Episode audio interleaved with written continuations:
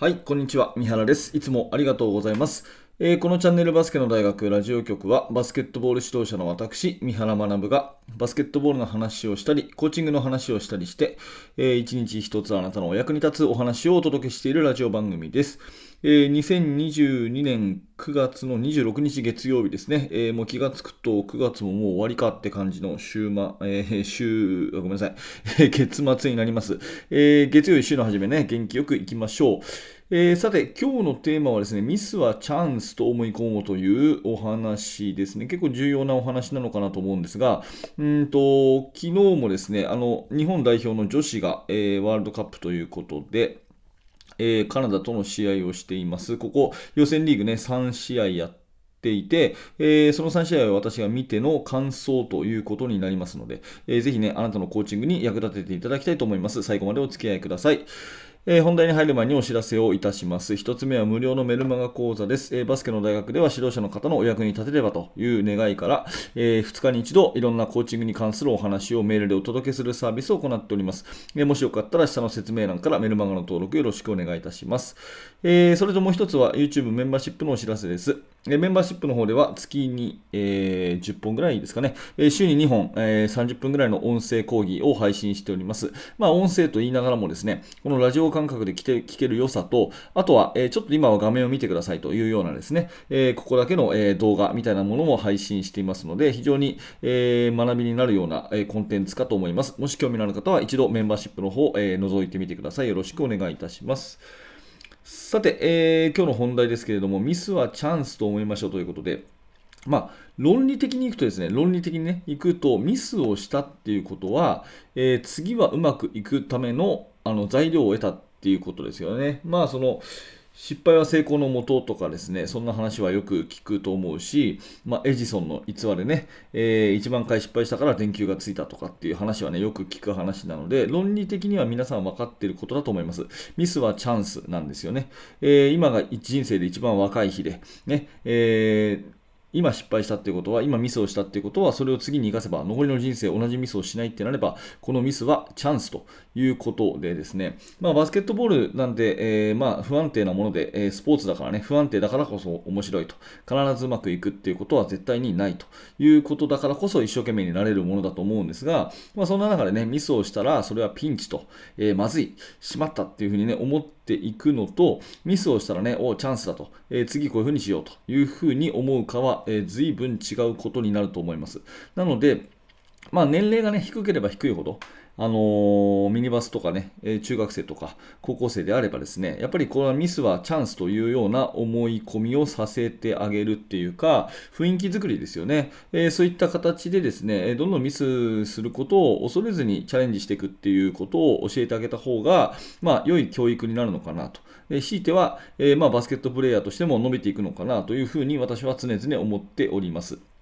うん、そこでですね、えー、ちょっと話変わって、えー、全日本代表の、えー、女子の試合なんですけれども、まあえー、いろんなね、ブログ記事とか読むと、まあ、まず、うん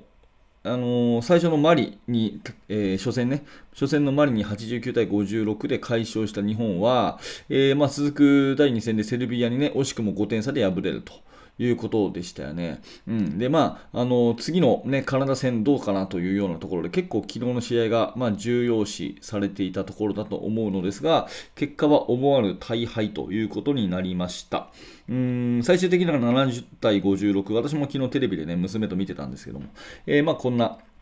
えー、まあ、点差がついちゃうかなというような時間帯、特に第2クォーターの最後がね、結果的にですけど、えー、確かこっちが日本が無得点の時に向こうに12点か3点か、えー、連続得点されるというような時間帯もあり、結構苦しい前半を終えて、えー、まあ、そのままね、あの後半もその点差がずるずるとというようなところだったと思います。まあ、見せ場というか点数を詰めたのは第4クォーターのところでね、えどんどんあの連続得点、追加点を奪うというところで、あとはカナダがね、点数が伸びずに4クォーターでこうギュッとと詰めたという感じなんですけど、実質、まあ、20点差ぐらいなところですよね。まあ、メディアまでやっぱり数字を見ますので、えー、まあ、得意のスリーポイントシュートの確率が低かったというようなことをこぞって書いているわけですね。うん、で、あのー、まあ、スタッフ、オンズがヘッドコーチの、えー、コメントからするとですね、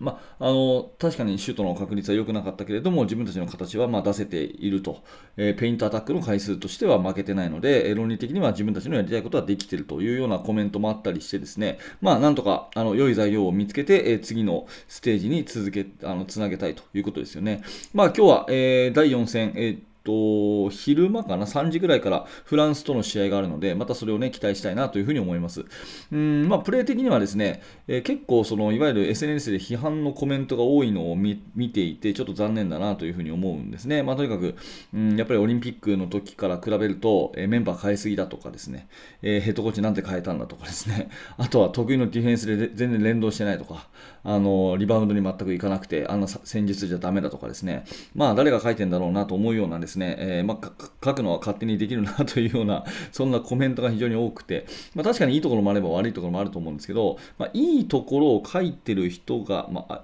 全くいないんですよね。まあ、それもなんかちょっと残念だなというふうに思うんですが、で、ここから私の、まあ、お話になっていくんですけども、うんと、日本代表の試合を見ててですね、やっぱここは子供たちにね、えー、真似させたいというか、絶対にこう、強調したいなと思った時は、あのはですね、彼女たちの表情だったと思います。あの、いろんなターンオーバーがあったりとかですね、えー、ちょっともったいないファールとか、イージーシュートを外してしまうとかっていう時に、うん、結構彼女たちはですね、あの、笑顔なんですね。はい、でこれはあまり今までのこのスポーツ界っていうか、まあ、私は今41歳ですけれども、その昭和、平成の頃のスポーツ界だとね、えー、笑ってんじゃないと、白い歯見せんなと、歯食いしばれというような部分から随分と変わってきたまあ、時代の流れの一つかなというふうに思います。まあ、ミスをしたときに、ミスをしたときにどう捉えるかということに関してですね、随分とこの認識が変わってきてるんですよね。あのやっぱりそのミスをしたときに、まあ、チャンスと思う。やっぱりこの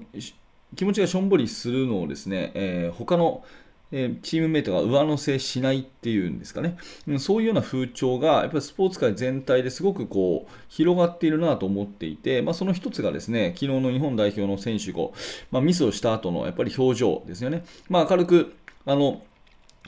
ニコッと笑顔でですね切り替えていく様子は、やっぱり子供たちにあそこはさすが日本代表選手だなというところで、えー、注目させたいところかなと思います。もっと言うと私はね、やっぱりそのミスはチャンスと思い込む、そのイメージ、そういったものを持っているのは自信の表れであって、え、自分には改善できると、次はうまくできるというような自信の表れであって、そういうマインドの人だからこそ日本代表の選手になれたんじゃないかなというふうに思います。結構そういう、あのーすごい能力あるんだけど思い詰めちゃって、えー、深刻になっちゃってですね眉間にしわを寄せてミスをやっぱり許さないというようなタイプの人っていうのはあのいわゆる伸び悩む選手が多いように私は思うんですね、うん、そういうようなマインドでですねミスをしたらしまったと。ピンチだと、うん、でチームメイトのミスも許さないと。で自分のミスも許さないと。いうようなことでやってる人っていうのはどうしてもね行き詰まっていくっていうかプレイヤーとしての伸びもあんまりこう伸びない、そんな風に私はね、今までの指導歴で思っています。で逆にね、やっぱりミスからちゃんと学んでいく、うん、ミスをしっかり捉えていって、あ次はこうしていこうっていうようなね、まあ、ボトムアップ思考という風に私は思いますけれども、うん、下から湧き上がってくる、内から湧き上がってくるものを大切にする、うん、そういう思考を持っている人っていうのは、プレイヤーとしても伸び続けていくんですよね。うん、できっとその日本代表のバスケットはね、うん、そういったものをチームとして大事にしようよっていうことは絶対、あの、恩塚ヘッドコーチが言われていることだなというふうに思って、えー、試合を見ていました。いろんな戦術とかね、えー、まあ、あるかもしれませんし、それも事実かと思うんですけれども、良いところを見つけると、スキル的なものはもちろんね、かなりレベルの高いものがあって、そういうのを子供たちにね、今日本代表やってるぞと、ちょっと見てみろっていうふうに言ってる指導者多いと思うんですが、そこだけじゃなくてミスした後のあのですねやっぱりチャンスというふうに私には捉えられる。そういったあの笑顔でね切り替えていくっていうあそこのあたりはちょっとぜひね、えー、小学生中学生あたりだったら教えておきたいところかなというふうに思います。うん。あのーまあ、やっぱりですね、えー、いいところを見つけていく。自分自身のミスもやっぱチャンスと思って、えー、次に切り替えていくっていうところはすごくいいし、さすがトップアスリートで、そういうマインドがあるからこそ、日本代表の選手にすら、あ選手になれたとすら私はね、えー、思ったので、えー、まあ、そんなところに注目しました。多分ほとんどの人が注目しなかったであろうところをね、今日は取り上げましたけども、あなたはいかがに、え感じましたでしょうか、えもしよかったらコメント欄とかで、えご意見を聞かせていただけると嬉しいです、え日本代表の選手、スタッフの皆さん応援しております。今日のフランス戦も頑張ってください。はい。ということで、ありがとうございました。えーこのチャンネルではいつもバスケットボールの話をいろいろとさせていただいております。えー今日の放送が面白かった、興味が持てたという方は、ぜひチャンネル登録をして、また明日の放送でお会いしましょう。はい。ということで、えー今日も最後までありがとうございました。三原学でした。それではまた。